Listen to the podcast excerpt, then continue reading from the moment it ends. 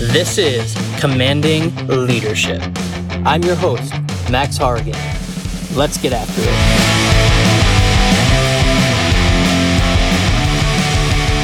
Welcome, welcome, welcome to Commanding Leadership, your daily dose of how to lead and win in business and military operations.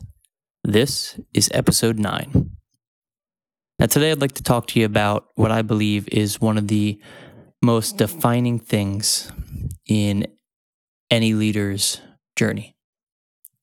And that thing is the team that the leader surrounds himself with. Now, there's this saying, this quote by Jim Rohn, and it goes something like You are the average of the people that you spend the most time with. And you see, I totally believe that statement to be accurate. I've been blessed with brilliant wife who encourages me to become a better person every single day. A team of managers and employees who have motivated me to never stop learning.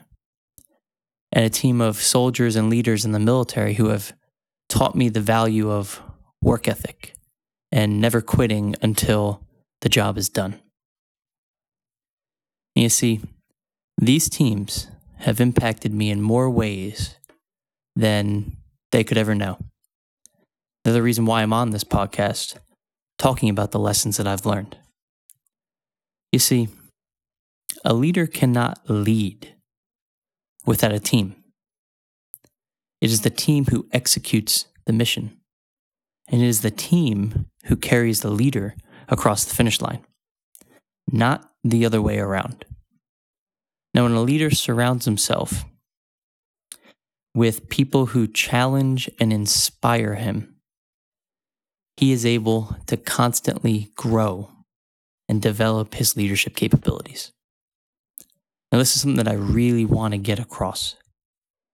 And that is that in order to be really successful, leaders need to realize that they're not the only leader on the team. In fact, any single person on that team is a leader, from the private to the chief executive. Anybody on that team should be considered a leader. And this is something that I truly try to embody in my relationships with my teammates. And I think that's the case because anyone on my team is not afraid to speak up and tell me when a plan of mine is all jacked up or I'm being pigheaded or stubborn. And it's this honest feedback loop that I have cultivated that really keeps me grounded.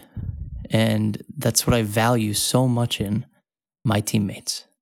They are willing to step up and tell me when something is wrong. Now, I'm not saying I'm the perfect leader. I'm definitely not. I have some serious flaws that, like anybody, you know, I'm working on them every single day.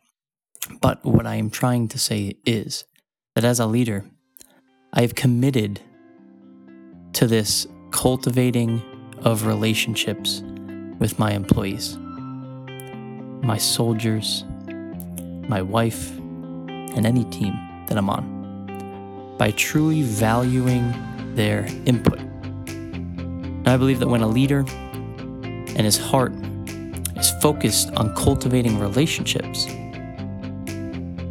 that they are able to become the leader that people actually want to follow.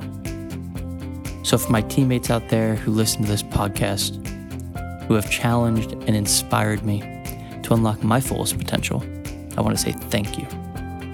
Thank you for every piece of advice, criticism, and motivation that you have provided to me.